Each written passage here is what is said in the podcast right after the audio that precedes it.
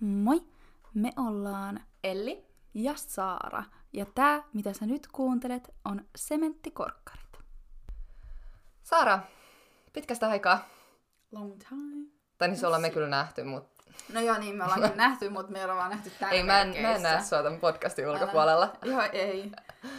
Itse asiassa mä vihaan sua tämän podcastin ulkopuolella. Joo. Ja oikeastaan vähän täälläkin. Me vaan esitetään kavereita. Mm. no, mut joo. Mut joo, tervetuloa meidän kakkoskaudelle, talvikaudelle, kevätkaudelle. Miten tätä halutaan kutsua? Sano, mitä sä ikinä haluat. Okei, Baby, tervetuloa meidän no kakkos... worries. Tervetuloa meidän kakkoskaudelle. Tää on nyt jo a steaming pile of hot shit. Jep. Kiitoksia, että olette liittyneet seuraamme tälläkin kaudella. Ja tota, tähän ihan alkuun niin voitaisiin sanoa, että tällä kaudella me nyt yritetään tavoitteena olisi saada kaksi jaksoa per kuukausi ulos. Eli niinku käytännössä joka toinen viikko. Nyt me ei enää niinku langeta tähän bullshittiin, että me yritettäisiin joka viikko. Joo, se ei onnistunut silloin ja se ei tule onnistua tulevaisuudessakaan. Mm-mm. Meidän piti tänäänkin äänittää kaksi jaksoa, mutta joku unohti. Meillä on uusi äänitys, tota, tila. Tää on mun ja mun poikaystäväni makuuhuone. Ennen me äänitettiin mun olohuoneessani kautta makuuhuoneessani kautta missä liian, koska mä asuin yksiössä. Mutta olemme muuttaneet yhteen, joten Upgrade. upgrades, upgrades. Toivottavasti tää ääni ei kuulosta niin. liian pahalta. Niin toivottavasti täällä ei nyt ole jotain vääriä viboja. Huonot vibat. Ei mun talossani ei koskaan huonoja viboja. Mutta toisaalta, do I care? Pelkkää feng shuita. Pelkkää feng shuita. Eikö feng shui ole jotenkin tosi 2010? Tai oikeastaan 2000. Mun mielestä joskus puhuttiin jo sikan feng shuista. Feng shui on niinku ancient. se on jostain vuodelta sata. Mm. En ole kyllä tehnyt minkäänlaista taustututkimusta siihen, että tota, sinänsä Mä, oon. Ah, Joo, joo. Mun keissi on itse asiassa vitu feng shui. Okei Saara, mitä muuta tältä kaudelta? Äh, no tällä kaudella totta kai mielenkiintoisia keissejä. Meillä on erilaisia NS-teemajaksoja suunniteltuna. En tiedä kuinka hauskoja nämä meidän ihanat teemajaksot tulee olemaan. Mutta sit kans meillä on tämmönen yksi vähän isompi prokkis, joka toivottavasti jatkuu hyvin pitkään. Toivottavasti. Mutta siitä vähän myöhemmin. Seuratkaa Instagramissa, siellä ehdottomasti päivitellään. Jep. Instagramhan oli atsementtikorkkarit. No niin, nyt ei tarvitse sitä lopussa sanoa. Nyt jos et kuulu sitä tässä, niin Oma vika. aivan you lose. You, you snooze, you lose. Mm-hmm.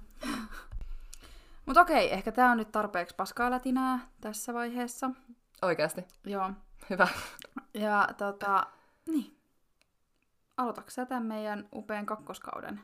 Kuule, mä pistän käyntiin. Mä pistän Yes. pyörimään. Yes. Joo. Ja tällä viikolla mä puhun siis Ernst Tandefeltistä ja Heikki Ritavuoren murhasta. Äläkä yhtään vilkuille tänne mun muistiinpanoihin siinä. Kato itse sitä peilistä.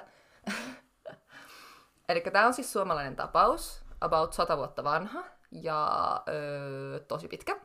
Että tässä tulee nyt niinku tosi paljon tietoa, yrittäkää pysyä perässä. Ja tämä on samalla tämmöinen pieni katsaus Suomen historiaan ja sit erityisesti myös niinku Suomen politiikan alkuaikoihin. With Learning with Ellie. History with Ellie. Mut joo, siis mulla on vähän vajaat 12 sivua muistiinpanoja, että mennäänpäs asiaan. Mm. Knut Ernst Robert Tandefeld syntyi 10. maaliskuuta Sysmässä 1876.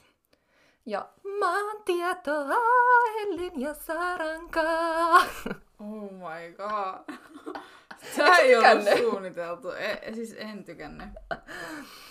Pare siis joo, siihen. Tai siis joo, tää on kyllä ihan tosi kiva. Meidän maantieto-osuudet on aina niin hyviä.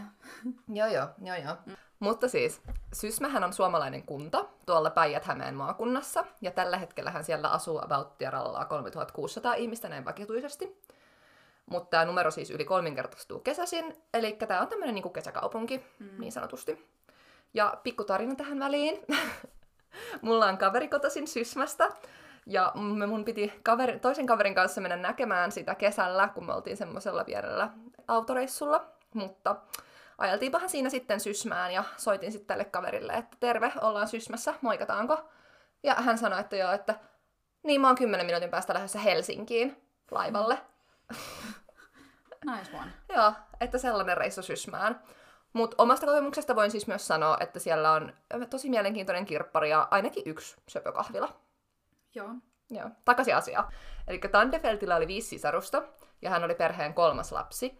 Ja kolme näistä sisaruksista kuoli lapsina, koska me eletään tosiaan 1800-lukua, joten it is what it is. Ja lisäksi hänellä oli isänsä ensimmäisestä avioliitosta niin kolme sisaruspuolta. Joo. Ja Tandefelt tuli tämmöisestä tosi varakkaasta ja merkittävästä aatelissuvusta. Eli tämä Magnus Tandefelt, Ernstin isä, oli suurmaan omistaja, eli omisti paljon maata. Toi sukunimi on kyllä ihan sika tuttu jotenkin. Voi olla, että ne on vieläkin tosi varakkaita, koska tämä on niinku tämmöistä ns. old money. Niin, ihan tää old money. Joo. Vanhaa rahaa. Joo, ne on vanhoja rikkaita. Joo, kyllä. Ja ne oli tosi korkeassa asemassa yhteiskunnassa tähän aikaan, ja tosiaan Magnus Tandefelt oli myös kunnallisneuvos. Okei. Okay. Sitten nuoruudessaan niin Ernst kävi kouluun Haminassa, ruotsalaisessa reaalilyseossa, ja kirjoitti sitten ylioppilaaksi 1895. Mutta hän ei ollut mikään maailman lahjakkain oppilas. Et ei tullut mitään kuuttäällä. Ei, ei ollut kuudella oppilas. Paitsi jäi... itse asiassa tohon aikaan varmaan oli vielä se reaali, että ei, ei edes voinut käytännössä kirjoittaa kuuttäällä. No kun se oli mun vanhempien aikaankin reaali, ja tää on sata vuotta vanha keissi, niin olettaisin, että joo. Mutta se jäi siis luokallekin pari kertaa. Joo. Ja sitten valmistumisen jälkeen, niin tällä Ernstin elämä oli vähän semmoista epätasasta. Et aluksi aloitti lakitieteen opinnot Helsingin yliopistossa, mutta ei edennyt näissä sen opinnoissa yhtään mihinkään. Sitten se opiskeli pari kuukautta Mustialan maanviljelysopistossa. Ja ilmeisesti hän vietti siellä aika villiä opiskelijaelämää sen pari kuukautta. En voi samaistua, mun opiskelu menee koronassa. Kiitoksia tästä. Mutta tosiaan sitten Tandefeld aloitti myös uhkapelaamisen. Okei. Okay. Joo. Ja tähän mennessä niin Magnus Tandefeld oli kuollut. Ja Ernst sai, ja tämä on sitten iso luku, niin mä yritän sanoa tämän oikein, koska matikka ei ole mitään mun vahvimpia puolia. Mutta Ernst sai 190 miljoonaa 235 markkaa perintöä. Joo, 190 miljoonaa 235 000 markkaa perintöä. Okei. Okay. Joo.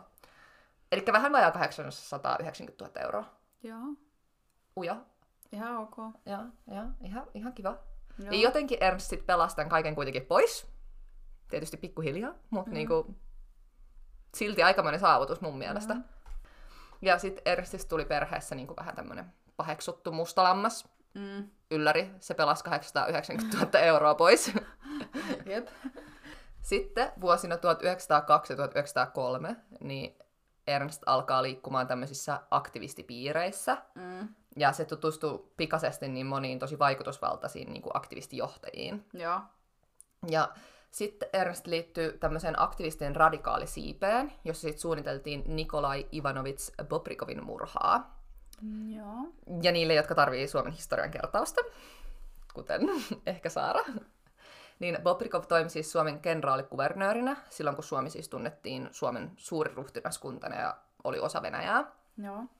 Ja Bobrikov oli osana laatimassa myös tätä helmikuun manifestia, jossa käsiteltiin Suomen niin kuin, järjestelmällistä venäläistämistä, mistä mm. suomalaiset ei ollut faneja. Ymmärrän. ylläri. Ymmärrän. Ja sitten Bobrikoville annettiin 1903 niin diktaattorin oikeudet Suomen rauhoittamiseksi, mutta suomalaiset ei vieläkään faneja. Ernst ymmärrettävästi, niin äh, hän, hän ei myöskään pitänyt, hän ei myöskään ollut iso fani. Mm. Joo.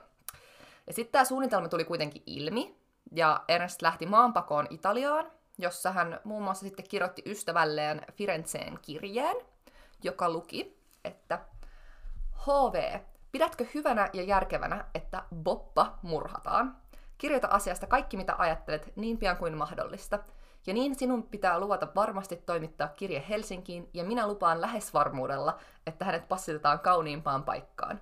Sinä ymmärrät, että minä en voi sanoa enempää tästä asiasta, henkilöistä, jne. Se olisi voinut tapahtua jo syksyllä, mutta nuorsuomalaiset poliisit tulivat väliin. Olen sitä mieltä, että tilanne on nyt kypsä. Kaikki tämä meidän kesken, mitä syvimmässä salaisuudessa. Sankari on valmis uhrautumaan, mutta voisihan selvitä pälkähästä. Hänen elämänsä ei kuitenkaan ole, hänelle minkään arvoinen. Terveisin, ystävä Tandefelt. Eli täällä Italiassa siis suunnitteli vieläkin sitä Bobrikovin murhaa, tai Boppan, kuten hän itse häntä, tätä kutsui. kavereiden kesken vaan Boppa. niin, tällä kavereiden kesken Boppa. Mm, joo, mulla on vähän parempia ystäviä. Mutta niille, jotka tietää jotain Suomen historiasta, niin Eugen Schauman ehti ekas, eka ja murhasi sitten Bobban niin kesäkuussa 1904. Siis mä en ymmärrä, että jos toi yrittää niinku jotain salakieltä, niin yksi boppa, aika... Joo. Mun mielestä se on aika silleen helposti arvattavasti, kenestä niin. puhutaan. Ja sit vielä, että sä puhut suoraan murhaamisesta. joo, joo, joo, joo. siis ei tässä Joo. ollut minkäänlaista niinku... Ei ollut sillä, että, että jos halusit ymmärtää, niin ymmärsit kyllä. joo, ei ollut, ei ollut peitelty mitenkään. Joo. No, siitä sitten ensimmäinen maailmasta syttyi. Ei siis tästä Bobban murhasta, mutta se syttyi. Mm. Oletin, että tiedätte, mutta selvisin kuitenkin. Joo. Ja Ernst sitten palasi aktivismiin, ja siitä sitten tuli jonkin sortin johtaja, käsittääkseni.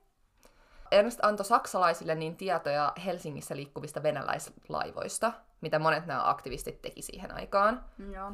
Pian Ernst tuli kuitenkin siihen tulokseen, että tämä ei riittänyt, ja alkoi sitten suunnittelemaan näiden venäläislaivojen räjäyttämistä itse tekemillään pommeilla. Niin kuin me kaikki jossakin vaiheessa elämää. Of course. Mm. Mutta taas tämä sen suunnitelma tuli jotenkin esille. Joo. Mä, mä en tiedä, mitä se tekee, että kaikki sen suunnitelmat vaan ilmentyy, mutta Mm. Ernst ja tämmöinen Hugo Stenberg niin pidätettiin molemmat 4. lokakuuta 1916. Okei. Okay. Ja nyt pieni itsemurhavaroitus, jos olet herkkä tällaiselle, niin skippaa hieman eteenpäin. Mutta näitä suomalaisaktivisteja siis kidutettiin Kateanokan vankilassa niin tosi kovin ottein. Mm. Ja Hugo Stenberg niin hirtti itsensä sellissään. Ernst yritti myös tappaa itsensä viiltämällä ranteensa auki, mutta epäonnistui. Ja sitten se yritti uudestaan heittäytymällä vankilan portaikkoon pää edellä. Ja tästä sitten seurasi se, että Ernstin pääkolo murtu ja solisluu katkes. Ja hänet hoidettiin kuntoon venäläisessä sairaalassa ja palautettiin sitten takaisin vankilaan. Joo. Mutta nämä kuulustelut oli siis murtanut Ernstin niin pahasti, että jatkokuulusteluista niin ei katsottu olevan minkäänlaista hyötyä. Mm. Tässä vaiheessa se oli semmoinen shell of a man, Mm. ymmärrettävästi. Ja Ernst siis siirrettiin Kivelän psykiatriseen sairaalaan, ja siihen aikaan tämä tietysti tunnettiin mielisairaalana. Mm. Ja hän kärsi täällä sairaalassa niin unettomuudesta ja pääkivuista, ja no, sitä oli kidutettu raasti. Et ei meistä kukaan varmaan niinku ihan parhaimmillaan tämän jälkeen Jep. ole. tai voisin niinku odottaa, Mm. että hän voi aika huonosti. Mutta mielisairaalan sulkeminen oli siis myös yksi tämmöinen venäläisten käyttämä tapa, jossa nämä sairaalat vähän niin kuin toimii eräänlaisina epävirallisin vankiloina, niin nimenomaan Mm. aktivisteille. Joo. Mutta tämä tosiaan vähän backfires, koska noista sairaaloista tuli myös paikkoja, joissa sit aktivistit kokoontu, ja joissa Niin. niin. saatettiin säilyttää esimerkiksi aseita ja sen sellaista. Että tota, Niin toisaalta. toisaalta ehkä kaikkien niiden aktivistien mm. sulkeminen samaan taloon niin ei ollut mikään nerokas idea. Mm, No joo. No joo.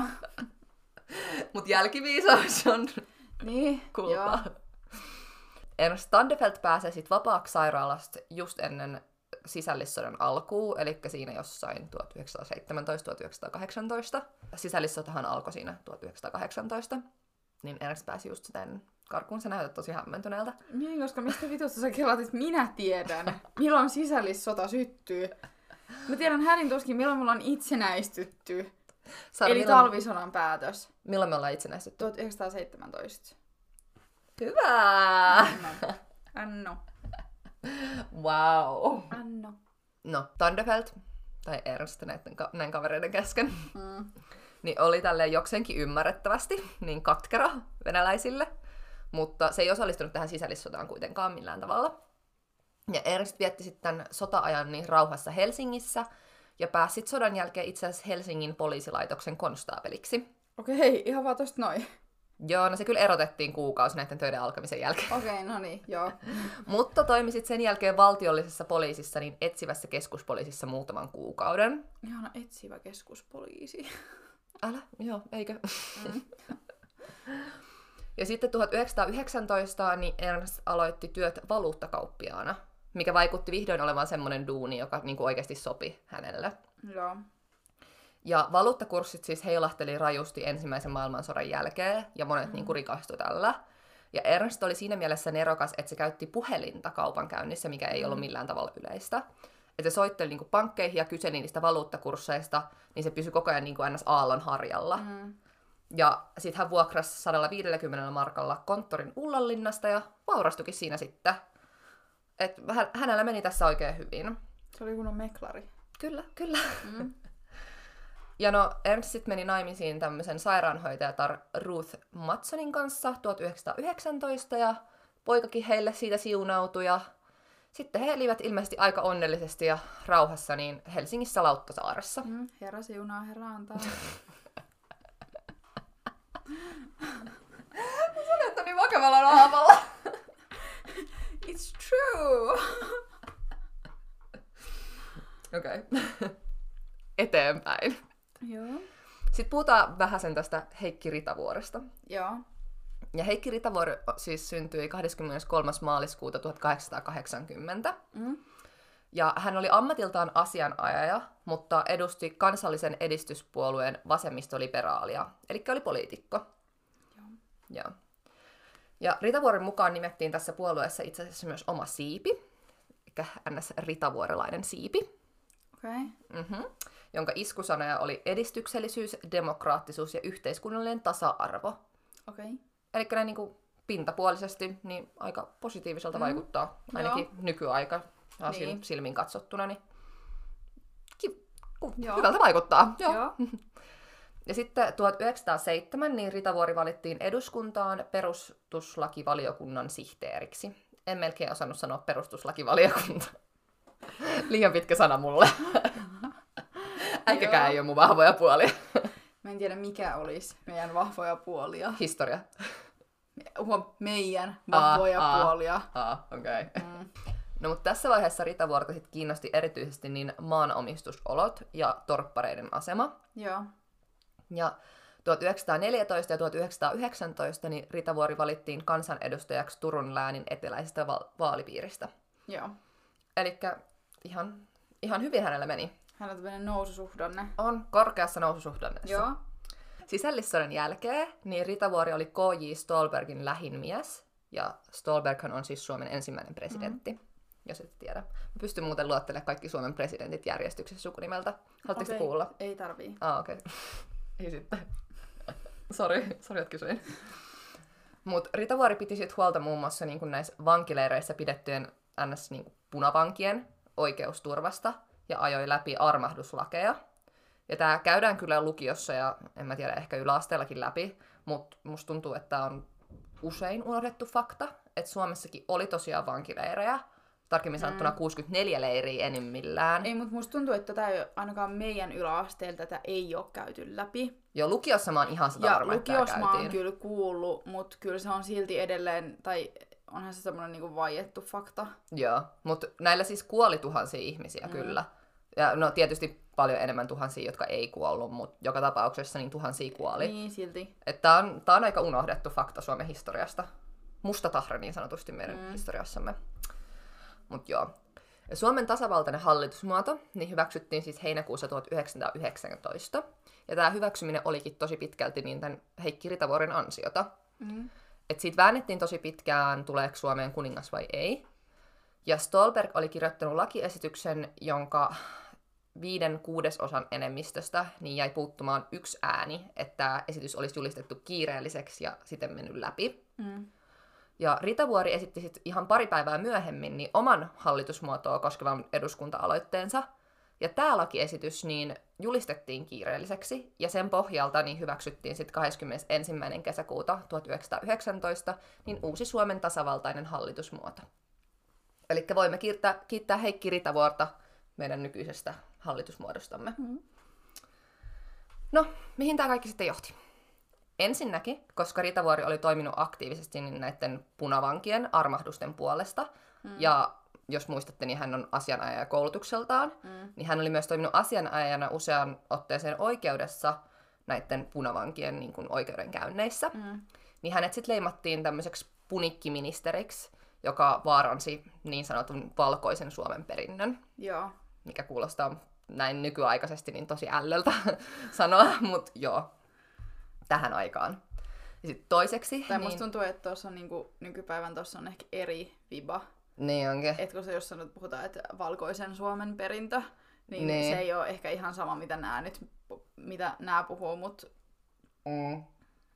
Vaikka toisaalta ei nääkään puhu mistään niin kuin kauhean kivasta asiasta. Niin.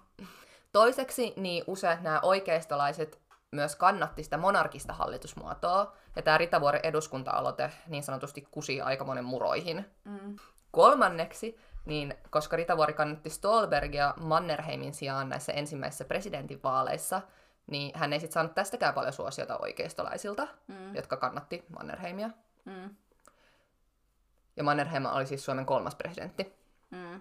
niin kuin jälkikäteen, mutta näissä ensimmäisissä vaaleissa. Ja sitten viimeiseksi niin Ritavuori torjui suojeluskuntien, eli tällaisten vapaaehtoisten maanpuolustusjärjestön ja kansalliskaartin, Joo. niin itsenäistymisen 1921, ja tästä hän sitten joutui vielä pahempaa epäsuosioon. Ja Ritavuori siis halusi, että nämä suojeluskunnat otettaisiin valtiollisen valvonnan alaiseksi, mitä ei sitten lopulta tapahtunut, mutta lisäksi niin Stolbergin kanssa niin hän esti Mannerheimin nousun niin suojeluskuntien ylipäälliköksi, Joo. mikä ei ollut kauhean monen mielestä niin, niin kuin hyvä juttu. Mm. Joo. No, tästä me nyt sitten tullaan tähän Heikki Ritavuoren murhaan. Elikkä Stalberg ja erityisesti Ritavuori niin oli sitten oikeiston ja oikeistolaisten aktivistien vihan keskittymä mm. näistä aiemmin listatuista syistä. Ja nyt mä puhun joulukuun 1921 sisäpoliittisesta kriisistä, ja tämä on tärkeää, eli jos tähän mennessä olet antanut kaiken, mitä olen sanonut Suomen historiasta ja politiikasta, antanut mennä toisesta korvasta sisään ja toisesta ulos, niin kuuntele nyt please edes tämä. Joo. Saara, erityisesti sinulle tässä puhun. Hei, nyt loppu tämmönen. Joo. Eli marraskuussa 1921 niin alkoi itäkarjalaisten kansannousu, mikä on siis asia ihan erikseen, mutta pähkinänkuoressa niin tarkoituksena oli siis kiinnittää kansainvälistä huomiota niin Itä-Karjalan tilanteeseen ja vapauttaa Itä-Karjala neuvosto-Venäjästä. Joo. Ja tämä kansannousu niin oli alkanut käydä tappiolliseksi joulukuussa ja koetteli Tarton rauhansopimusta, eli Suomen ja neuvosto välistä rauhansopimusta, niille, jotka nukku kaikki historian tunnit. Saara, puhun taas sinulle. Mm. Ja hallitus sitten päätti, että Suomessa ei saa järjestää värväystä, eivätkä aseelliset joukot tai asekuormat saa ylittää Suomen ja Venäjän rajaa. Joo. Just sen takia, koska ne ei halunnut, että tästä tulee niin kuin Suomen ja Venäjän välinen mm. sota tästä uudestaan. Ja selkeyden vuoksi niin Suomi otti siis kuitenkin vastaan pakolaisia ja vei sekä elintarvikkeita että ambulansseja ja lääkäreitä jeneeni rajan yli. Mm. Ja yksittäiset kansalaiset aseistettunakin, mm. niin sai ylittää rajan ja liittyä tähän kansannousuun. Mm. Mutta oli vaan tällä, että hallitus ei halunnut, että Suomen niin kuin, hallitusta liitetään siihen millään tavalla. Joo. Ja no sitten tammi-helmikuu 1922, niin Ritavuori toimi siis Suomen sisäministerinä. Joo. 25. päivä tammikuuta Ritavuori niin aloitti etsivän keskuspoliisin uudelleen järjestämisen, joka tulkittiin niin, että Ritavuori yritti lakkauttaa valtiollisen poliisin toteuttaakseen vallankumouksen, Joo. mikä ei siis ollut Ritavuoren tarkoitus, mutta kuten sanottu, niin kaikki ei tässä vaiheessa hänestä hirveästi välittäneet, Mm. joten mikä vaan propaganda häntä vastaan niin kävi. Jep. Ja 26. päivä tammikuuta niin tämmöinen kommunistinen lehti kuin Suomen työmies uutisoi, että Ritavuori olisi neuvonut kommunisteja kiertämään itse antamia määräyksiä, jotka kielsi kommunistien joukkokokoukset. Joo. Ja tämä uutinen oli siis täysin perätön, mutta oikeistolehdet niin alkoi lainaamaan sitä ja aika monet niin alkoi sitten vakuuttua siitä, että Ritavuori olisi ollut todella kommunisti. Joo. Mikä ei ollut missään nimessä totta, toistan sen taas. Mutta. No sitten 7. päivä helmikuuta, niin Hufvudstadsbladet. Joo, se on se ruotsin, tai niinku ruotsinkielinen lehti. Joo, just se. Voidaanko mä ottaa joku helpompi nimi, koska tää tulee täällä uudestaankin ja mä en osaa sanoa sitä. En mä tiedä. Huvari. Huvari. Huvari uutisoi, että karjalaisia vapaussotilaita niin olisi pidätetty Suomen rajalla. Ja tämä lehti siis uutisoi, että nämä sotilaat olisi riisuttu aseista, pidätetty ja heitä olisi kohdeltu rikollisina. Ja ilmeisesti ketään ei siis ollut todella pidätetty, vaan heidät oli kyllä riisuttu aseista, mutta sitten heidän oli annettu niin kuin lähteä kotiin sille hei hei. Ja mun lukeman mukaan niin itse asiassa poliisit tai nämä, jotka heidät oli niin kuin riisunut aseista, Mm. niin he oikeastaan antoi heille kyydit kotiin. että se oli ihan semmoinen, niin kuin, että joo, te ette saa mennä tästä yli, mutta me voidaan heittää teet himaa. Kiva. Tämä viimeisin uutinen niin syytti lehdistöriidan ja kansalaiskokouksissa vaadittiin Ritavuoren eroa ja lehtipalstoilla niin alettiin uhkailemaan sisällissodalla ja Ritavuoren murhalla. Ja tästä ei todellakaan tykätty ja monet ihmiset uskotaan. No, mitä tapahtui 14. helmikuuta poliisin alkuperäisten tutkimusten mukaan? Ernst Tandefelt oli nostanut 40 000 markkaa, eli vähän yli 11 000 euroa tililtään aikaisemmin, Joo. Ja kertonut sitten työkaverilleen, että hän aikoi sijoittaa nämä rahat johonkin pienyritykseen. Ja sitten tämä samainen työkaveri niin oli nähnyt Tandefeltilla pistoolin, jonka myös toinenkin Tandefeltin työkaveri oli huomannut Joo. niin kuin aikaisemmin. Ja perhe ei siis tiennyt tästä nimenomaisesta pistoolista, mutta kaikkien tiedossa oli, että Tandefelt kantoi toista tämmöistä ruskeakahvasta pistoolia mukanaan. Koska ilmeisesti tämä oli vain joku aktivistien juttu, että he kaikki kantoi niin tämmöistä ruskeakahvasta pistoolia mukanaan. Mutta tästä, tästä pistoolista niin perhe ei tiennyt. Ja Ernst lähti kotoaan kello 12 sieltä Lauttasaaresta Joo. ja saapui sitten Ullanlinnaan tänne hänen konttoriinsa niin noin yhden maissa. Ja hän oli sitten pettynyt, koska oli huono kauppapäivä, ja lähti sitten täältä konttorilta niin noin 14.45, eli Joo. varttiin välin neljä. Niille, jotka ei osaa digitaalista kelloa. 14.45. Ei, Vartti- 15.45. Ilmeisesti mä en osaa digitaalista kelloa. Selkeästi. Tai numeroita. Tarjoilijan mukaan niin Ernst istui sit pöydässä Pohjois-Esplanadilla olevassa Cafe Esplanadissa kello 16. Mutta kahvilan omistajan mukaan niin tämä Tandefeld käveli edes takaisin täällä kahvilassa. Ja kun taas kahvila esimiehen mukaan, niin Ernst saapui kello 16.10, mutta ei juonut kahviaan mm. ja istui silleen hermostuneesti pöydässä. Siis sit tuolla on varmaan edelleen sama omistaja. Se omistaja on ollut ihan sikakauan siinä.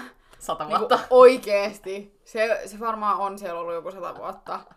Se on syntynyt siellä kahvilassa. Ja se ihan sata varmasti kuolee myös siellä kahvilassa. Vahtimestarin mukaan niin Tandefelt olisi lähtenyt kahvilasta niin pian tämän kello 16 jälkeen. Eli tosi sekavaa, että miten se siellä kahvilassa oli. No, oli. Se- Oli kuitenkin. Oli siellä. Ja myöhemmin siis poliisit kyllä ihmetteli tätä kahvilatapahtuman sekavuutta, mm. mutta yksi näistä kokemattomista poliiseista niin piti sitä tämmöisenä epäoleellisena faktana. Ja oman kertomansa mukaan, mitä siis Tandefeld kertoi oikeudenkäynneissä, niin hän ei ilmeisesti edes muistanut, että olisi käynyt koko kahvilassa.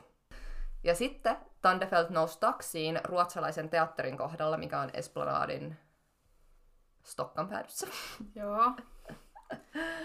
ja pyysi taksikuskiini odottamaan tunnin verran niin Dagmarin kadun ja Museokadun kulmalla. Joo. Ja tämän, Niin taksi... etutöölöys. Joo. Ja tämän taksikuskin mukaan niin Tandefeltil olisi ollut suuri määrä käteistä lompakossaan, tuhat markkaa tarkkaan ottaen. Mm. mikä oli poliisista myös outoa, mutta jälleen kerran epäoleellista. Jep. Ja Ernst myös pyysi, että kun hän palaisi tähän taksille, niin se ajaisi mahdollisimman nopeasti Hakaniemen työläisalueelle. Vähän yli kello 17, niin Heikki Ritavuori jäi raitiovaunusta kansallismuseon pysäkillä. Ja hänellä oli hieman yli 200 metriä kotiinsa, mutta tapasi sit matkalla jonkun tuttava ja pysähtyi hetkeksi juttelemaan. Ja museokadulla niin Ritavuoren perään liittyi kaksi miestä. Ernst Tantefeld ja Ernst Fredrik Nevanlinna, joista tämä jälkimmäinen oli menossa tapaamaan Ritavuoren naapuria. Ja se, että niillä on sama nimi, on vaan sattumaa. Joo, uskon. Ja kun Ritavuori pääsi kotiovelleen, niin Ernst Tandefeld veti nopeasti pistoolinsa esiin, mutta ilmeisesti se jäi kiinni hänen takkiinsa ja laukesi sit hänen omaan jalkaansa. God. Joo. Ja tämän jälkeen niin Tandefeld ampui kolme laukausta Ritavuoren selkään, joiden seurauksena niin Ritavuori sitten kaatui. Joo. Ja osa näistä luodeista oli siis ilmeisesti veitsellä niin kuin terotettu. Ei hyi. Joo, että ne niin kuin varmasti tappais. Ja tämä oli mun mielestä jotenkin tosi creepy fakta. Hyvä. No, Tandefeld sitten lähti aluksi juoksemaan karkuun tänne Nevallinnaa, joka lähti hänen peräänsä, mm. koska hän oli tullut siihen samaan taloon ja näki kaiken. Mutta ilmoitti sitten, että joo, et ei kiellä mitään, ja palas siihen porraskäytävään, jossa sitten tämmöinen varastomies Anders Wikström niin riisui hänet aseista ja laittoi sitten odottamaan poliisia siinä. Porraskäytävässä. Joo. Kuulostaa vaan niinku hienolta, että riisui aseesta ja laittoi odottamaan. Varsinainen sankari. Mm, jep. Ritavuori nostettiin sitten siihen taksiin, joka oli ollut odottamassa Tandefeltiin. Kiitettiin sairaalaa, mutta valitettavasti Ritavuori oli kuollut jo autoon nostettaessa, ja sairaalassa niin hänet julistettiin kuoliaaksi. Joo. Et yksi näistä luodeista niin oli osunut Ritavuoren sydämeen ja kaksi vasempaan keuhkoon, joista sitten aiheutui sisäinen verenvuoto ja pikainen kuolema. Mm. Jos jotain plussaa, niin ainakaan hänen ei tarvitse kärsiä kauaa. Mm. Se on aina plussaa. Joo. Mutta Ernst Tandefeld tosiaan tunnusti heti. Ja kun konstaapeli kysyi siitä motiivista, mm. niin Tandefeld sitten kertoi kokeneensa Ritavuoren toiminnat vääriksi tässä Karjalan tilanteessa, mm. ja sekä tämän vapauttaessa näitä punavankeja. Mm. Sitten me päästään oikeudenkäynteihin, ja ihan niin kuin tämä koko tapaus ei olisi tarpeeksi pitkä, niin tämä on myös pitkä show. Eli oikeudenkäynnin oli tarkoitus alkaa helmikuussa 1922, mutta sitä sitten lykättiin tätä Tandefeltin ampumavan, ampumavamman ja näiden kuulusteluiden keskeneräisyyden vuoksi niin maaliskuulle. Ja maaliskuulla tässä toisessa käsittelyssä niin Ernst korosti, että hän olisi tehnyt murhan ja tähän siihen johtaneen päätöksen yksin, Mm. sekä olevansa niin kuin mieleltään täysin terve ja tietoinen teoistaan. Joo. Ja lisäksi Ernst kertoi, että hän oli ylpeä siitä, mitä hän oli tehnyt, koska hän piti Ritavuorta pahempana uhkana kuin kommunisteja. Okei. Okay. Mm-hmm. Ja hän oli kuulemma lukenut Ritavuoresta lähinnä just tästä huvarista, Joo. jossa hänet tai Ernst sit leimattiin heti tämän oikeudenkäynnin jälkeen mielenvikaseksi. Mm. Varmaan just sen takia, että he ei halunnut, että heille asetetaan tästä mitään syy, niin kuin syytettä, Niin. tai että he olisivat millään tavalla syypäitä tähän. Niin.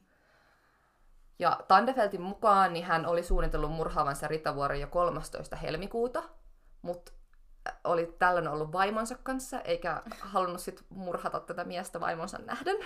Tai jotain. Okei, okay, ihan kivasti tehty. Joo. Joo, kiitos, kiitos tästä.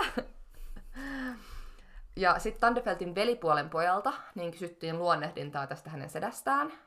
Ja tämän mukaan niin Ernst ei ollut suosiossa suvussaan, kuten me jo tiedetään. Mm.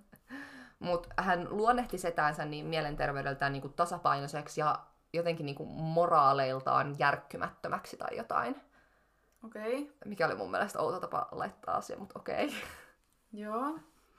Ja koska Tandefeld ei sit muistanut mitään tästä sen kahvilakäynnistä, ja siitä tuli hirveä sotku, niin tätä oikeudenkäyntiä siirrettiin taas.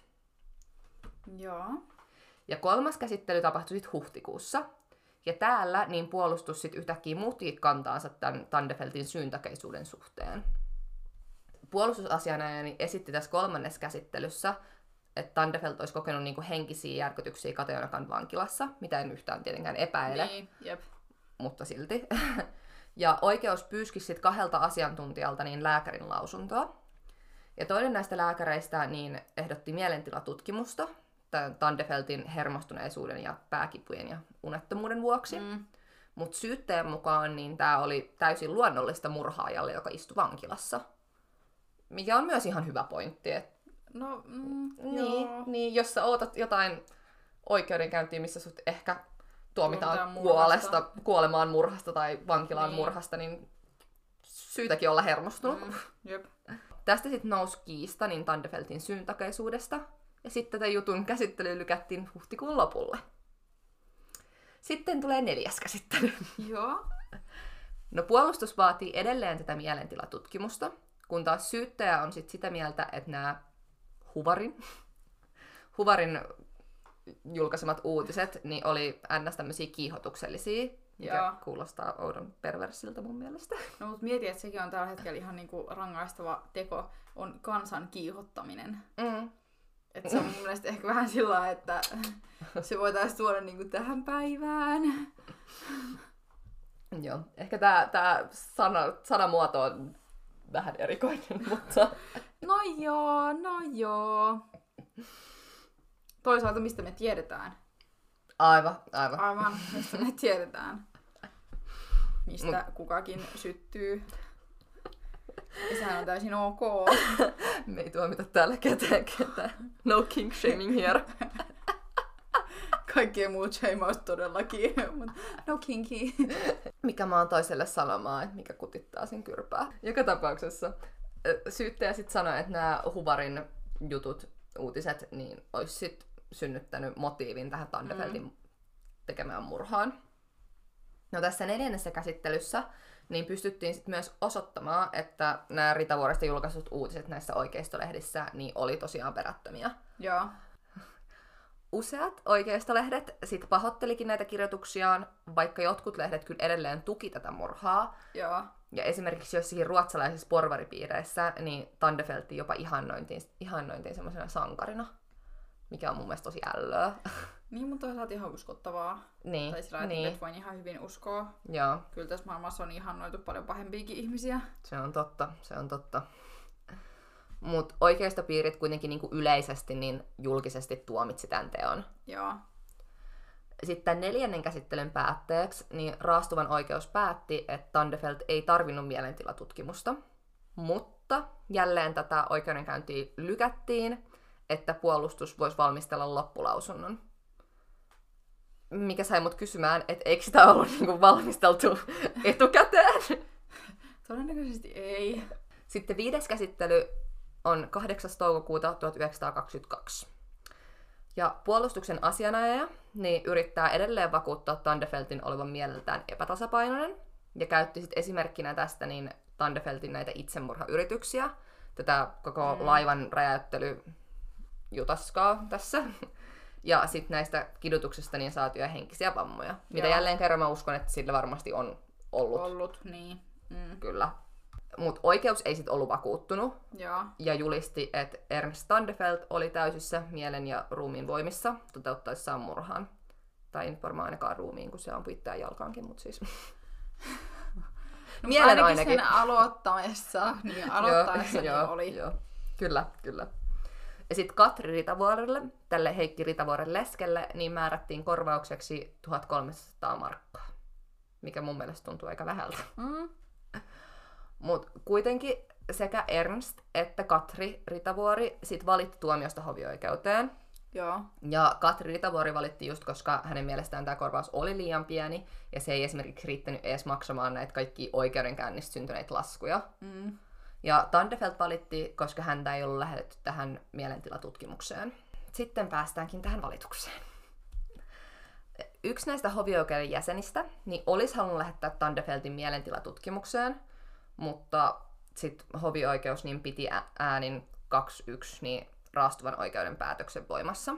Mutta hovioikeudessa niin tätä Katri Ritavuoren korvausta kuitenkin nostettiin 2600 markkaan. Okei, niin kyllä se edelleen tuntuu niinku vähältä, mutta sitten sillä että Aina, ne, ne kaksinkertaisti sen. niin, Et ne nosti sitä tosi paljon, mutta edelleenkin se tuntuu aika vähältä, joo. niin. Mutta Tandefeld valitti sitten vielä korkeimpaan oikeuteen niin elokuussa 1922. Joo. Ja tällä kertaa se valitus tuotti tulosta, ja korkein oikeus määräsi Tandefeltin mielentilatutkimukseen Lapinlahden mielisairaalaan. Joo. Mutta koska tämä mielentilatutkimus on tosi pitkä ja hyvin kattava, Mm. ja se lääkäri siis käytti kuukausia sen laatimiseen, Sehän, ke- en mä tiedä, että onko se yli puoli vuotta, mutta sehän kestää ihan tosi kauan. joo, Tai no ihan hyvä vaan, että se kestää. Joo, joo, joo, joo. Mutta se, että se käytti niinku vielä ekstra pitkään tähän. Niin, mutta mä en siis tosiaan käy tätä koko Joo. jutaskaa läpi. Että tämä tapaus on ihan tarpeeksi pitkä valmiiksi. ja meillä on vielä paljon edessä. mutta pähkinänkuoressa siis. Niin Tandefeld piti itseään sankarina, joka oli pelastanut isänmaansa. Ja tämän lääkärin asiantuntijamielipiteen mukaan niin Tandefeld yritti keksiä tarinoita ja liiotteli saadakseen nämä lääkärit toteamaan hänet mielisairaaksi. Lääkäri usko, että Tandefeld oli syvästi degeneroitunut, degeneroitunut eli jollakin tavalla häiriintynyt, mikä Joo. ei tietenkään ole mitenkään poliittisesti korrekti termi, mutta näin tähän aikaan. Mutta ei myöskään mielisairas. Ja lisäksi tämä lääkäri arveli, että Tandefeld saattoi murhan aikaan olla jonkinlaisen hetkellisen mielihäiriön tai psykoosin vallassa. Joo. Ja lääkärin lausunnon perusteella niin korkein oikeus sit muutti Tandefeltin elinikäisen vankeusrangaistuksen niin 18 vuodeksi kuritushuonetta ja 15 vuodeksi kansalaisluottamusta vailla. Ja jos nyt hämmennyt, että mitähän vittua, niin kuritushuone on siis käytännössä, niin kuin, tai oli käytännössä siis pakkotyötä valtion Mm. hyväksi. Ja sitten tämä vanki niin eristettiin niin kuin muusta kansasta. Joo. Ja kansalaisluottamus taas oli ennen Suomen laissa tunnettu käsite, joka sitten tarkoitti sitä, että tämän menettänyt niinku henkilö niin menetti mm. sit samalla äänioikeutensa, eikä ollut esimerkiksi vaalikelpoinen. Ja lisäksi hän ei sitten voinut toimia todisteena tai kauppiaana, eikä saanut harjoittaa tiettyjä elinkeinoja. Mitä nämä elinkeinot on, joita ei saanut harjoittaa, mä kuulen sun kysyvän. Mä en tiedä, mä en selvittänyt. Mennään eteenpäin. No mutta eikö toihan, eikö toi ole vielä edelleen niinku Jenkeis? Joo, Jenkeissähän, mutta se on silleen, niin kuin, että jos sut kerran on tuomittu jostain, mm. niin vaikka se joutuisi vankilaan, niin jos mm. sut on tuomittu jostakin rikoksesta, niin sä et saa äänestää. Enää koskaan. Mm. Näin mä ainakin ymmärtänyt, että Jenkeissä toimii tämä. Joo. Että se on niinku siinä. Niin, kyllä siinä Joo. varmaan voi olla jotain osavaltiokohtaisia juttuja, mutta... Niin, varmaan siinä jotain porsaanreikiä, mutta niinku, et Niin. mun käsittääkseni se on siinä. Korjatkaa meitä, jos me ollaan väärässä, mutta ehkä se kiltisti joko. Please be nice. Ei me pahalla oltu väärässä. Aivan. Ja vihdoin, kun mä sit luulin, että tämä tapaus on tässä ja oikeudenkäynnit on ohi ja Ernst Standefeld on tuomittu, niin ei. Ei. Kun tää jatkuu vielä. Hau. No te saatatte ehkä muistaa, että täällä oikeudenkäynnissä niin Ernst korosti, että hän olisi toiminut yksin. Joo. No, 1927 niin Tandefeld kirjoitti oikeuskanslerille kanslerille kirjeen. Onpa vaikea sana. Oikeuskansleri. Kansleri. Niin, kansleri on vaikea sana. Joo. Tässä kirjeessä Tandefeld kertoo, että hän oli ehdottanut helsinkiläiselle aktivistille ja apteekkarille Oskar Janssonille niin Stolbergin murhaa. Ja Jansson ei sitten ollut kuitenkaan vakuuttunut. Ja sitten hän ehdotti, että Tandefeld niin ottaisi yhteyttä niin entiseen Helsingin suojeluskuntapiirin johtajaan, kenraalimajori Paul von. Gerickin? Miten tämä lausutaan? En tiedä. Mä en tehnyt tästä taas tut- tutkimusta, älkää please tulko huutamaan mulle. Mä yritän parhaani. Ja Tandefeld teki työtä käskettyä, ja tää Von Gerich sit ilmoitti, että hän keskustelee asiasta niin muiden korkea-arvoisten upseerien kanssa. Ja tässä oli sitten paljon kaikenlaisia keskusteluja, hyvinkin korkea-arvoisten ihmisten kesken, paljon nimiä, bla bla bla, paljon titteleitä, ei käydä niitä läpi, ihan sama. Lopulta niin Von Gerich ilmoitti Tandefeltille, että Stolberin sijaan niin tämä voisi murhata sisäministeri Heikki Ritavuoren. Ihanaa, että on tällaista niinku ehdotteluista. Että no itse asiassa unohdetaan se Stolberi nyt, mutta mites toi Ritavuori? niin, joo joo, mm. niin. Mites se? Oot sä harkinnut? Onko käynyt mielessä? Aluksi Tandefeld sit ajatteli, että tämä Ritavuori olisi niinku liian vähäpätöinen kohde. Okei. Okay. Joo. Mutta sitten näiden Ihanaa, että tääkin on tällainen niinku maalitettu sillä, että okei, no mut hei, okei, okay. no maalitettu on ehkä vähän väärä sana. Joo, tämä kuulostaa huonolta. Joo, siis tosi huono. Mutta ehkä se on niinku sillä arvo... Laitettu arvojärjestykseen. arvojärjestykseen sillä, mutta se Ritavuori on vähän niinku... Se on vähän liian pikkunen. Tiedätkö sillä, että se on vähän liian... Se, se on vain kolme tähteä, mutta Stolberi olisi niinku viisi. Niin, joo, Et niin. mites, niinku... Ei kun Bobba olisi ollut viisi, Stolberi niin, on vaan Poppa, neljä. Poppa on viisi, Stolberi on neljä ja Ritavuori oli sit kolme. Mutta sitten näiden Huvarin julkaisemien uutisten jälkeen, niin Tandefeld muuttikin mielensä. Että hän oli silleen, että no niin, nyt, nyt mä voin sen murhata. Niin eli nyt kolme tähteä kelpaa. Joo, nyt se kolme tähteä on ihan tarpeeksi. Kolme tähteä on ihan ok. Mutta Ernst ei tuntenut Ritavuorta ulkonäöltä, ja sitten tämä Oskar Jansson niin järjesti hänelle apurin, Selim Kolianderin. Ja nyt jos muistatte, niin Tandefeld kertoi oikeudelle alun perin, että hänen oli tarkoitus murhata Ritavuori 13. helmikuuta, mutta perutan, koska ei halunnut vaimonsa näkevän surmaa. Mm. No, Tandefeld ja Koljander niin tapas 10. helmikuuta ensimmäisen kerran. Ja tällöin Koljanderin oli tarkoitus osoittaa Ritavuori Tandefeltille, mutta jotenkin nämä miehet sitten joutu erilleen ja tämä tunnistaminen epäonnistui. Joo. Sitten 12. helmikuuta miehet tapas uudestaan. Ja Jansson niin toimitti Tandefeltille tämän pistoolin, Joo. jota nämä työkaudet oli aikaisemmin ihmetellyt. Ja sitten 13. helmikuuta niin ne miehet yritti taas tätä tunnistamista. Mm. Mutta he olivat nähnyt Katri Ritavuoren, niin kulkevan miehensä kanssa, joten he ei mennyt sit läpi tässä suunnitelmassaan. Ja kaiken lisäksi, niin ilmeisesti tämä Katri Ritavuori oli jollakin tavalla Ernst Standefeltille niin tuttu joidenkin serkkujen kautta Okei. Okay. tai jotain. Mutta Tandefelt ei siis vieläkään ehtinyt tunnistaa tätä Ritavuorta. Joo. Nämä Tandefeltin suunnitelmat, niin ei... Mm. Musta tuntuu, että ei ikinä oikein mene niinku Strömsössä. No okei, okay, hän ampuu itään jalkaan. Mitä voit olettaa? niin. Et se kuulu I niihin suunnitelmiin, niinkö? I guess. Sulla on pointti. Koska jokainen itseään kunnioittava murhaaja ampuu itse ensin itseään jalkaan ja sen jälkeen, tai johonkin. Ihan sama mihin. Mutta ampuu eka itseään ja sit vasta uhria. Joo. Mä kärsin sun kanssa. Mm. I feel the pain. No, sitten silloin 14. helmikuuta, niin Tandefelt oli töidensä jälkeen mennyt tänne Cafe Esplanadiin, Joo. josta hän oli aikaisemmin kertonut, että ei muistanut mitään. Ja täällä kahvilassa, niin hän oli tämän tavannut niin Ivar Stolen, kuka tämä sitten ikinä lieneekään, Selim Kolianderin ja Oskar Janssonin, joista tämä jälkimmäinen niin antoi Tandefeltille sen tuhat markkaa pakomatkaa varten, minkä tämä taksikuski oli ihmetellyt. Eli nämä kaikki niinku palaset tässä alkaa loksahtelee yhteen. Ja sitten kirjeen jälkeen niin poliisi haastatteli kanssa tätä kahvilan tarjoilijaa, ja tämä myönsi, että se oli nähnyt Tandefeltin istuutuvan pöytään, jossa jo istui kolme miestä. Joo. Mutta minkä takia näistä ei ollut kertonut alun perin tästä?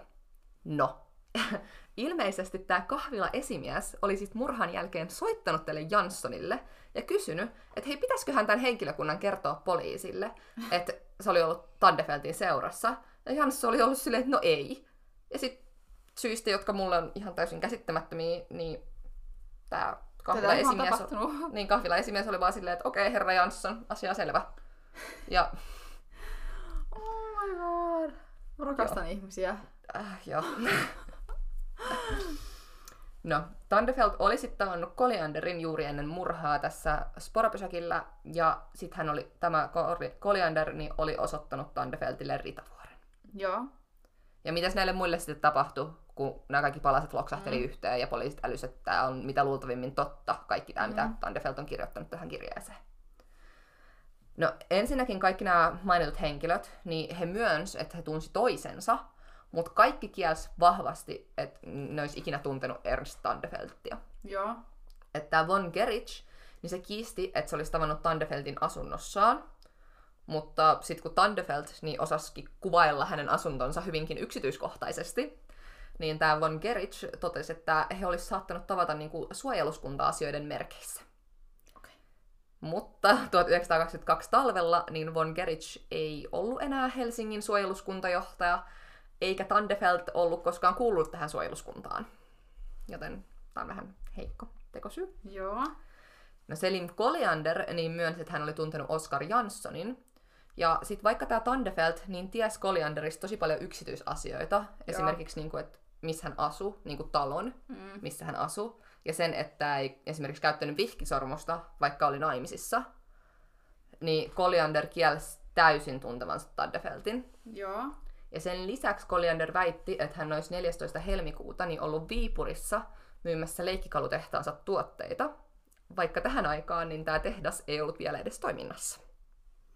Okei. Ja niin kuin veli, jos sä et valehdella poliisille, niin yritä edes. Aivan sillä niin keksi edes jotain, mikä voisi olla totta. Niin, siis herrajasta nämä ihmiset. Joo. Ja sitten Katri Ritavuori taas oli kuullut kahden miehen keskustelevan näiden oikeudenkäyntien aikana tässä murhasta. Ja toinen miehistä niin oli maininnut Oskar Janssonin nimen. Ja mä en ihan saanut selville, että miten, mutta tämän perusteella niin Katri Ritavuori sit oletti, että Oskar Jansson oli mm. sekaantunut murhaan niin ihan alusta alkaen. Tai niin kuin Joo. oikeudenkäynneistä alkaen. Ja Jansson luonnollisesti myös kielsi tunteneensa Tandefelttiä ikinä. Ja nämä kaikki aktivistit, joille nämä poliisit puhu, oli yhtä mieltä siitä, siis, että he eivät tunteneet Tandefelttiä, vaikka he sitten muuten antoikin erittäin ristiriitaisia tietoja niin kuin kaikesta. Joo. Ja lisäksi monet näistä aktivisteista niin toimii yhteiskunnan tämmöisillä johtopaikoilla, eikä heidän osuuttaan tähän murhaan niin voitu sitten tämän takia täydellisesti selvittää. Ja nämä poliisin selvitykset kesti kolme vuotta ja päättyi 1930. Ja tämä asian sitten lopullinen tutkija Albert von Hellens niin katsoi, että tätä asiaa niin ei ollut enää tarpeellista tutkia pidemmälle. Joo. Et poliittiset tilanteet oli tässä vaiheessa muuttunut, ja nämä aktivistit oli edelleen tosi tärkeissä asemissa yhteiskunnassa, jos mitään, niin heidän vaikutusvaltansa oli vaan kasvanut. Mm. Ja tässä vaiheessa Tandefeld oli tuomittu tähän, niin nämä vaan oli vähän niin kuin silleen, että Okei. Okay. what can you do? Jep. Ihan sama. Shitty case, mut... Mm. Paskamäihä. Mut joo, mihin me nyt sitten tällä kaikella päästiin? Ja varmaksi me voidaan todeta, että Tandefeld ei toiminut hetken mielijohteesta eikä yksin, Mm. mutta kuitenkin Tandefeld tuomittiin yksin. Ja hän vapautui siis ehdonalaiseen joulukuussa 1931, istuttuaan tästä tuomiostaan niin kahdeksan ja puoli vuotta. Mutta tämän jälkeen Tandefeld määrättiin Nikkilän mielisairaalaan niin sanottuna vaarallisena henkilönä, Joo. ja hän kuoli täällä 1948 72-vuotiaana. Ja tässä, ystävät hyvät, oli Suomen ensimmäinen ja ainoa salamurha. Tähän mennessä. Kyllä mä uskon, että ehkä niitä saattaa tulla lisää. Mahdollisesti. En vihjaa mitään, mutta siis... Mm. Ja tietysti voi... voi... en vihjaa mitä, hetkonen! Hold on! No ei. Mutta siis tietystihän sitä Boppankin murhaa voisi ajatella, että se on niinku Suomen... Tai Suomessa toi, tehty salamurha, mutta toisaalta siinä niin mun käsittääkseni se tekijä toimi yksin. Joten se ei niin. ole silleen samalla tavalla salamurha kuin tässä, kun on niinku etukäteen monet ihmiset ollut suunnittelemassa sitä mukana. Niin. No joo. Mut joo, siinä oli kuule. Tämmönen pikku katsaus historiaan. Joo, joo. Okei. Okay. Kiitoksia. Okei. No niin, Saara, nyt viinipulloa myöhemmin. niin, haluatko sä viedä meidät sun keissiin? Joo. Mun keississä mennään Japaniin. Ihanaa, mä oon aina halunnut käydä. Niin mäkin. Pitäisikö mennä? No vois. Mä pitäisi, pitäisi saada niitä sponsoreita vähän. Älä ehkä pitäisi saada niitä sponsoreita. Ja siis hei, meillä on tää meidän interreilauskin vähän Ai kesken. niin, ja sekin. Se on kesken. Mm, et siis meillä on näitä matkoja tulossa monia. joo, joo, joogamatka. Joogamatka. Vaikka mitä. joo. No mut joo. Tänään me puhutaan Takahiro Shiraishista. Okei. Okay. Ja hänet tunnetaan myös nimellä Twitter-murhaaja. Olen kuullut, mutta en silleen tiedä niin kuin yksityiskohtaisesti. Joo, tää on nyt aika, tää oli mun mielestä aika vasta uutisoitu tästä Joo, joo. henkilöstä. Mut joo, eli lähdetään ihan alusta. Eli Takahiro on syntynyt vuonna 1990, 27. lokakuuta. Eli tällä hetkellä hän on noin 30-vuotias. Young fella. Mm. Ja Takahiro kasvoi Zamassa, eli siis maantietoa Saaren ja Ellin kanssa. Zama on noin 40 minuuttia Tokiosta pohjoiseen. Ja täällä hän asuu vanhempiensa sekä pikkusiskonsa kanssa. Okei. Okay. No, Takahiro ei ollut koulussa mikään tähtioppilas, mutta hän niinku kävi koulua. Miten musta tuntuu, että yksikään näistä meidän murhaajista ei koskaan ole koulussa mikään tähtioppilas? Niin, en mä tiedä.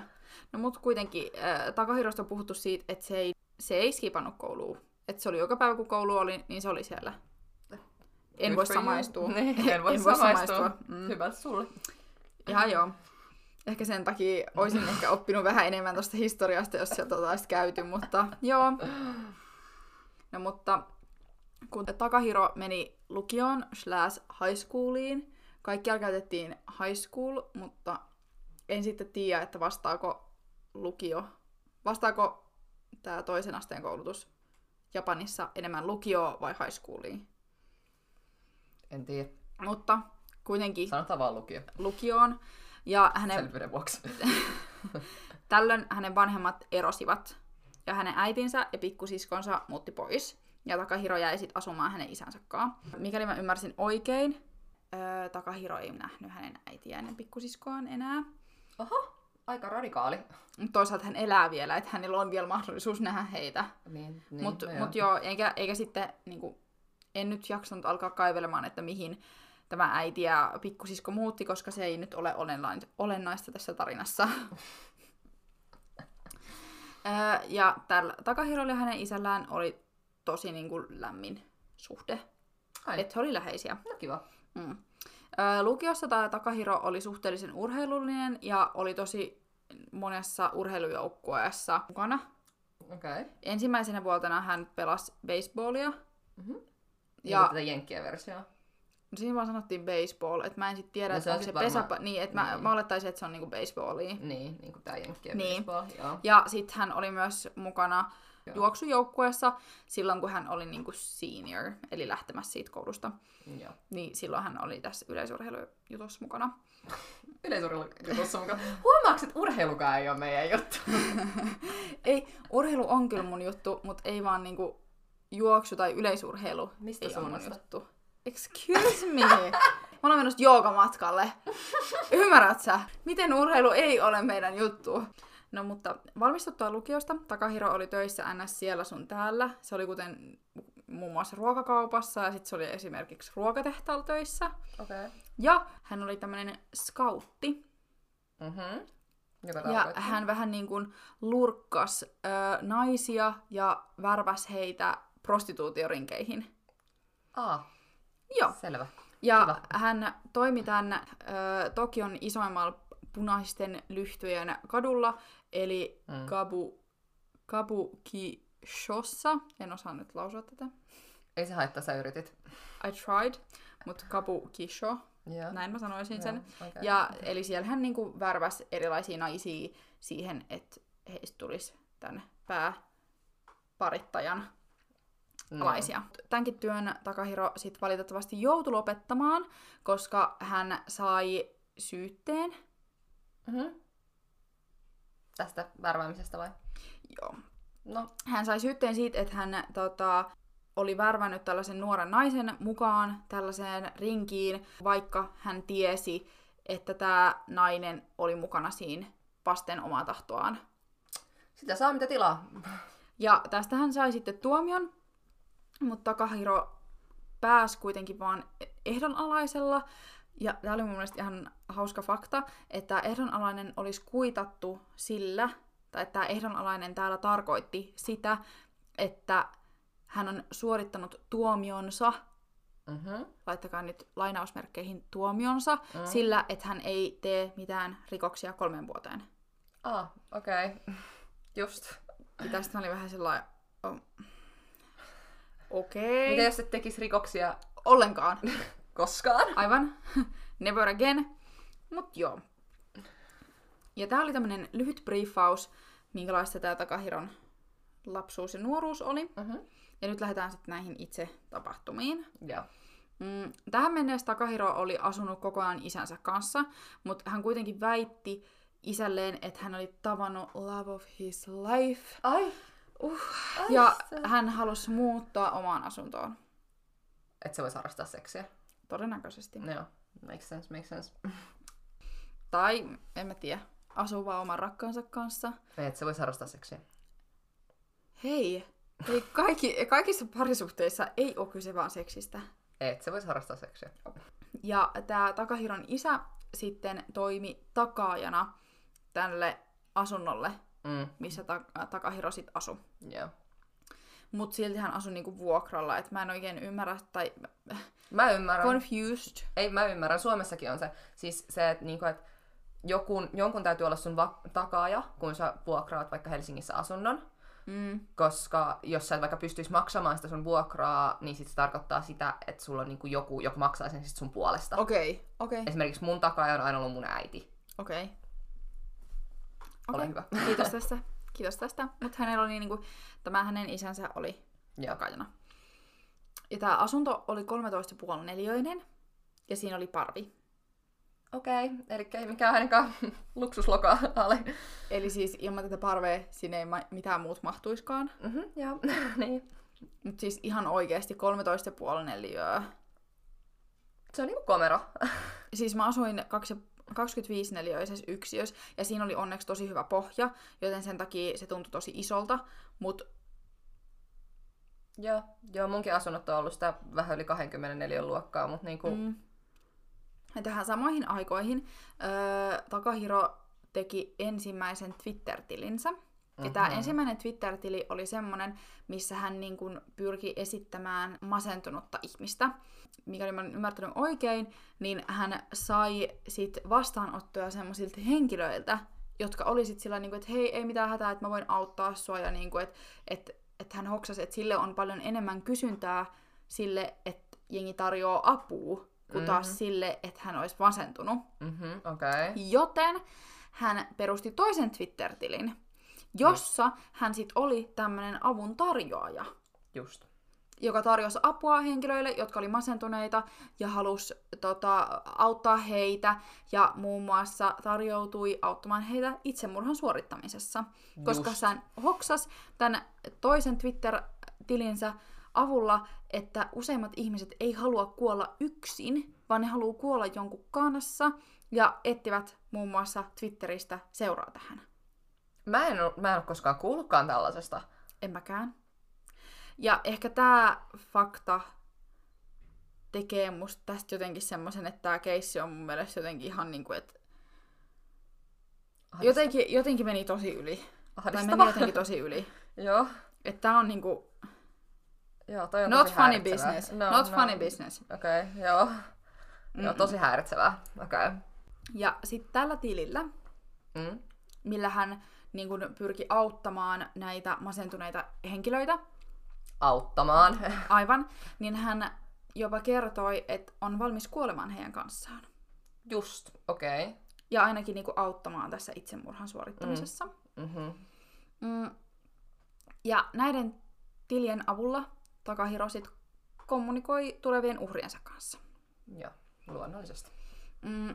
Yleensä hän houkutteli uhrinsa kotiinsa, jossa hän sitten pystyi avustamaan heitä tässä itsemurhassa. Joo. Mm, ja miksi mä nyt puhun tällä, että mi- miten hän niin kuin NS teki tämän, koska käytännössä mediaan ei ole jaettu sillä suoranaisesti yksittäisiä tapauksia näistä. Sillä niin kuin, että koska, koska hänellä on useampi uhri, niin onko mun mielestä yhden uhrin nimi julkaistu. Mutta sitten mä löysin myös yhden artikkelin, missä kerrottiin siitä, että näitä nimiä ei tuoda julki, koska siihen liittyy jotain arkaluontosta Niin, ja sen takia medias ei ole niitä nimiä. Totta kai niitä löytyy jostakin semmoiselta uh, www.mymomsucksyourdick.com, Niin, niin. mutta sitten sillä lailla, että onks, kuinka, kuinka luotettavaa se on, niin se on ihan eri asia. niin ja halutaanko me tuoda niitä julki, jos ne tota, niin kuin, Muutenkin on sillä Perheet ja ns, muuta, ns niin niinku privaattia tietoa, niin, niin, niin ei. miksi? Mut joo, varmistaakseen, että nämä uhrit ei ns jänistä, Just, niin. niin Takahiro tapas usein nämä uhrinsa jossakin tämän uhrin kodin lähettyvillä, sillä että he pysty matkustamaan yhdessä tänne Takahiron kämpille. Mm, että he ei voinut siinä puolimatkassa niin tulla toisia ajatuksia ja vaan lähteä. Mm. Joo.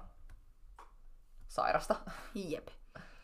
Mm, no ensimmäisen uhrinsa tämä Takahiro oli sitten valinnut sieltä Twitteristä, ja hän, hän tapasi tämän nuoren naisen ja tämän naisen poikaystävän. Ja he kävivät kolmestaan drinkeillä. Okei. Okay. En tiedä, tapasko he niinku sillä lailla, että, että menikö he niinku tänne Takahiron asunnolle drinkeille, vai sitten jonnekin muualle. Joo. Mutta kuitenkin he kävi yhteistä niin kun, drinkeillä. Okei. Okay. Ja tämän jälkeen tämä Takahiro kutsui sitten naisen myöhemmin yksin mm. hänen asunnolleen, jossa tämä Takahiro sitten tappoi tämän naisen. Onpa outoa. Aivan. Ja tämä Takahiro on kertonut, että tämän ensimmäisen kohdalla niin hänellä kesti kolme päivää, että hän mm. pystyi niinku käsittelemään sen ruumiin. Eikä se vaan niinku oli siellä kolme päivää. Joo, mutta sitten sen jälkeen hän on kommentoinut, että sen jälkeen kun hän oli saanut hoidettua sen ensimmäisen, niin muut oli vaan sillä tyylillä piece of cake. Niin. Mm. Että sillä että muut meni ihan sillä kätevästi. No näinhän se sarjamurhaajalla usein on. Niin. No, mm, tämän jälkeen tämä nainen totta kai katosi. Ja hänen poikaystävä kävi sitten Takahiron luona kyselemässä, että hei, et onko se nähnyt sen tyttöystävää ja että voisiko se tietää, missä se on. Niin. Jonka jälkeen tämä Takahiro sitten päätti tappaa tämän poikaystävän myös, Ah, luonnollisesti. koska hänellä oli yksi todistaja. Joo, niin. No, öö, tällä asunnollaan Takahiro yleensä antoi näille uhreilleen alkoholia, rauhoittavia ja nukahtamislääkkeitä, jotta mm. ne olisi mahdollisimman rentoutuneita. Ja Takahiro yleensä tappoi uhrinsa sen jälkeen, kun hän oli raiskannut heidät. Just. Eli tämmönen niinku varsinainen sairas. Jep. Ja kaikki nämä uhrinsa hän aika lailla tappo kuristamalla. Tästäkin oli aika, aika vaikea löytää, mutta ainakin yhdessä lähteessä sanottiin, että hän niinku kuristi uhrinsa. Se on vielä tosi semmoinen henkilökohtainen pa- tappaa, että yleensähän niinku... Niin. Tai sillä, että kun sä näet kuitenkin, että hän toinen ihminen niinku Niin, ja se kuolee. pitää niinku fyysisesti sille itse käsillä Niin. tehdä loppuun asti, ja siinä Mm. kestää kauan ja kaiken näköistä. Se on vielä tosi semmoinen niinku jotenkin henkilökohtainen fyysinen tapa tappaa joku. Niin, en mä tiedä. Joo, okei. Okay. No, Takahiro kuitenkin kertoo niin kuin motiiveikseen näihin murhiin yleensä seksuaalisen sekä taloudellisen, mutta tätä on myös kyseenalaistettu monissa lähteissä, koska hän ei niin kuin, käytännössä saanut sitä No niin, mä just... mistään. mä- Paitsi, niin kuin, että, että tämäkin, että hän oli niin kuin, raiskannut, niin tämä mainittiin ihan siis muutamassa lähteessä, mutta suurimmaksi osaksi niin kukaan ei edes puhunut siitä, että hän olisi saanut siitä jotain seksuaalista tyydytystä. Mutta toisaalta just mistä me voidaan tietää, mistä kukakin saa seksuaalisen tyydytyksen, että tämä Mm. voi olla hänelle niin kuin... Niin pelkästään se tappaminenkin voi tuoda ne kiksit. Niin. Sillä on joku nimikin. Niin onkin, koska monethan tekee sitä Joo. niin kuin sillä, että se on ihan oikeasti oikea juttu. Joo. Ja plus sitten tämä taloudellinen, että mä en ainakaan, niin kuin, voihan varmasti ollut varastanut heidän rahat jostakin lompakosta, mutta nykypäivänä, tämä on tapahtunut siis 2017, tai siis nämä kaikki on tapahtunut vuonna 2017, elokuu-lokakuu välisen Mm. ajan. No mutta olisiko sitten mahdollista, että kun hän on tarjonnut tätä ns. apua, Mm. lainausmerkeissä apua, niin näille uhreille, niin, Niin. voisiko sitten olla, että on maksanut hänelle siitä En jotain? mä usko, että niinku rahaa on vaihtanut tässä omistajaa, Okei. tai sillä ainakaan tietoisesti. Niin, sille ainakaan tahallisesti. Niin. Okei, joo. Ja kaikki nämä Takahiron uhrit oli siis 16-26-vuotiaita. 16. Joo, ja Takahiro oli yhteensä yhdeksän uhria, oli kahdeksan naista ja yksi mies. Se yksi mies oli tämä poikaystävä siis. Joo. Joo. Eikö Japanissa joku suoja-ikärajakin ole joku 13 tai jotain? No nyt en kyllä tiedä. Tuli vaan mieleen, kun tämä 16 kuulosti hirveän nuorelta. No sitten mennään tähän kiinni jäämiseen. Mm-hmm. Eli tästä Takahiron, tai ihmiset kiinnostu tämän Takahiron toimista sitä kautta, kun eräs kaksi vuo- 23-vuotias nainen katos.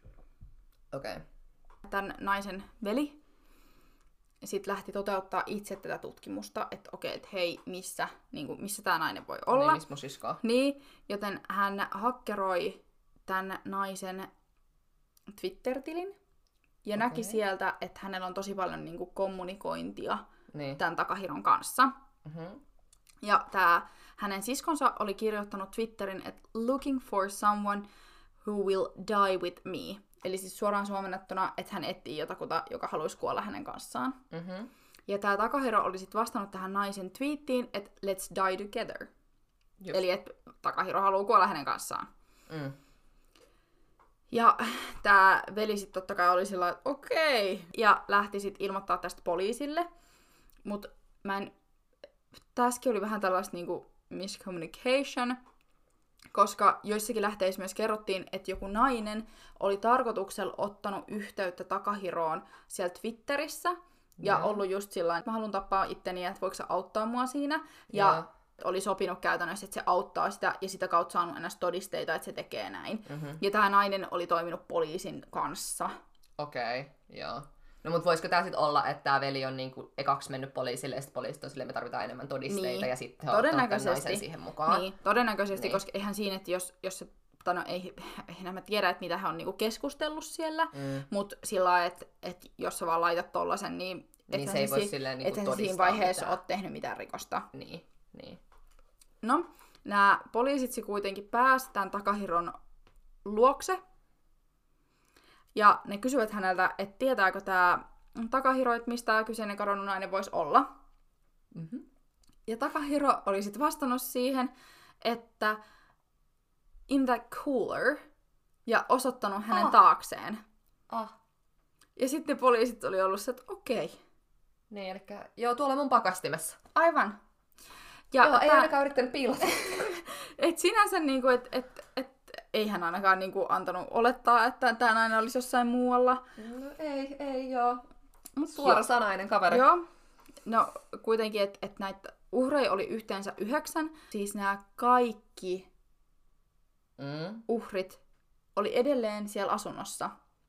13 ja puolen neliön asunnossa. Miten? Nämä uhrit oli paloteltu Joo. Ja näitä eri kehon osia, kuten niinku, että pää löytyi jostakin laatikosta, jalka löytyi jostakin ja käsi löytyi jostakin. Eikö ne ja... haisee? No joo, koska kaikkihan ei todellakaan ollut missään kylmä Niin, niin. laukuissa tai kylmäkoneissa tai muissa, Hyi. vaan ihan tavallisissa laatikoissa. Oh my god.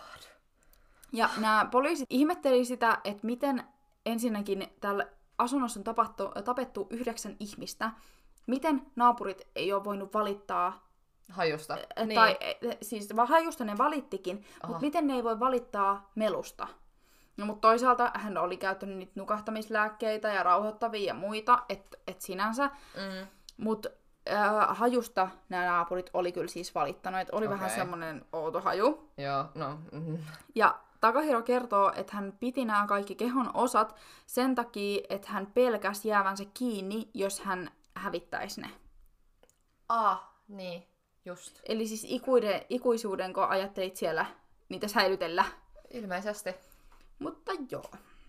Siis mä oon jostain kuullut, että mädäntyvän ruumiin haju olisi pahin haju ikinä. Miten ne naapurit ovat silleen, niin kuin, että hm, vähän haiskahtaa.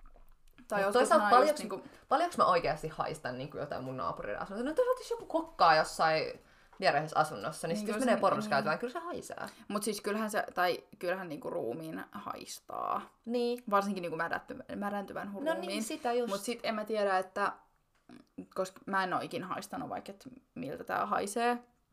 Mutta tosi moni on just sanonut, että sit kun sen niinku haistaa, niin sen, sen kyllä tunnistaa. Että siellä ei nyt ole kaikki ihan kunnossa. Täytyy olla tosi hyvä hajueristys siellä. Älä. No, tää oikeudenkäynti. Mhm. Mä en tosiaan tiedä, että mitä helvettiä tässä on tapahtunut. Okei. Koska tämä itse tapaus tai nämä murhat on tapahtunut juuri silloin elokuu-lokakuu Mhm.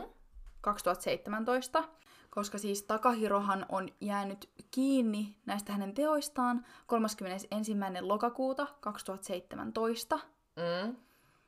ja hän on saanut tuomion 15. joulukuuta 2020.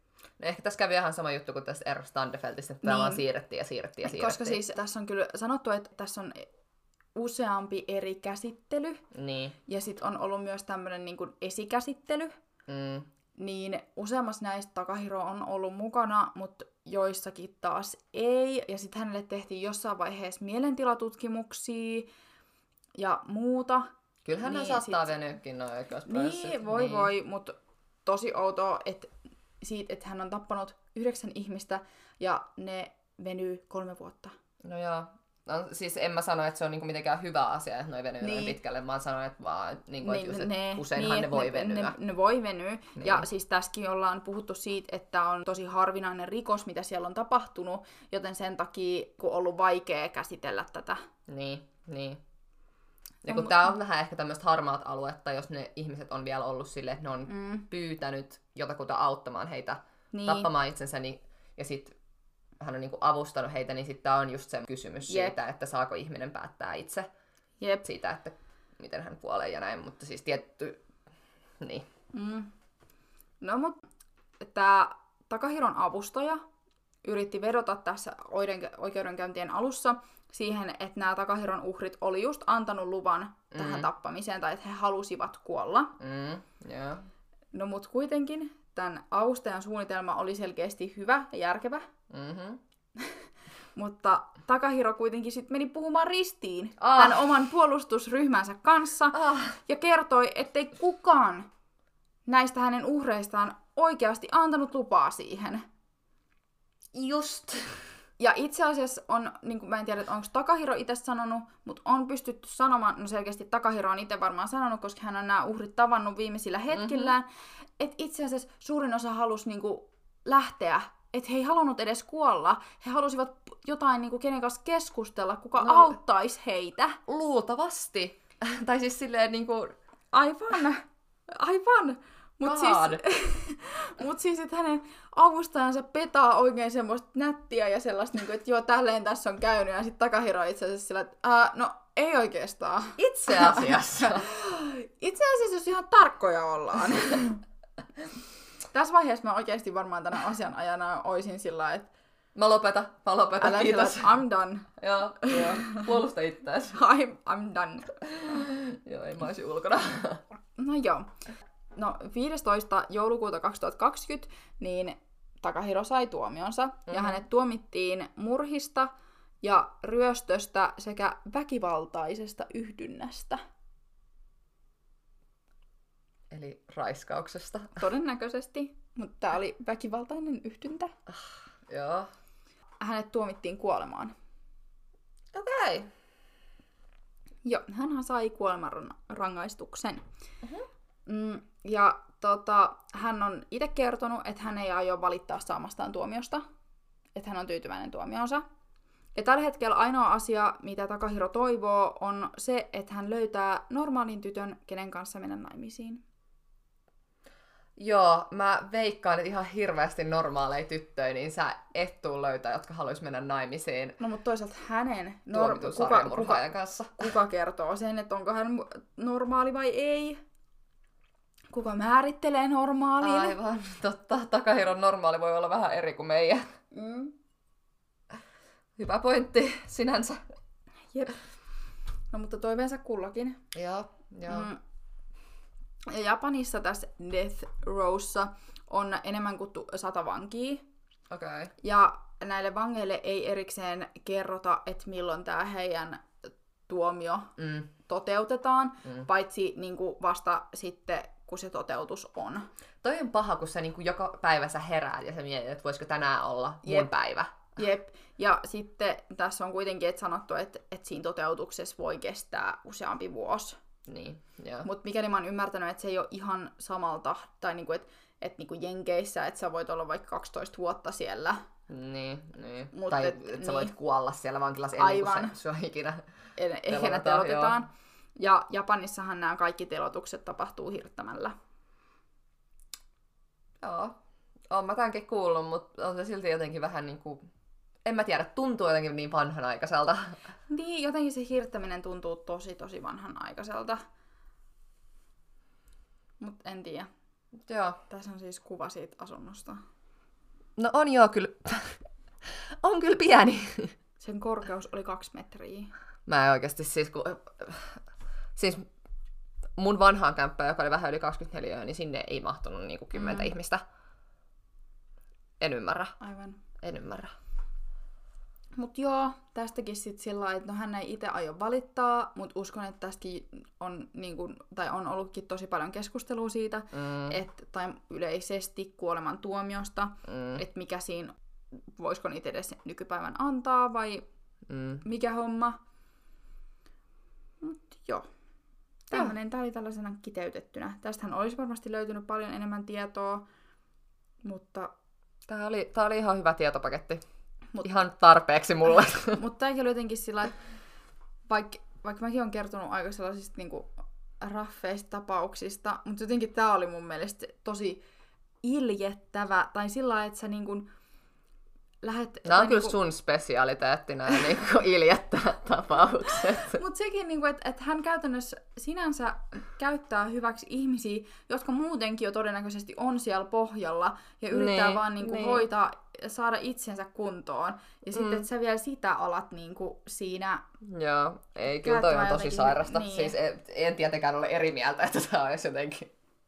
Joo, ei, kyllähän tämä on tosi Mm. sairasta. Joo, kiitoksia tästä Sara. Jälleen kerran.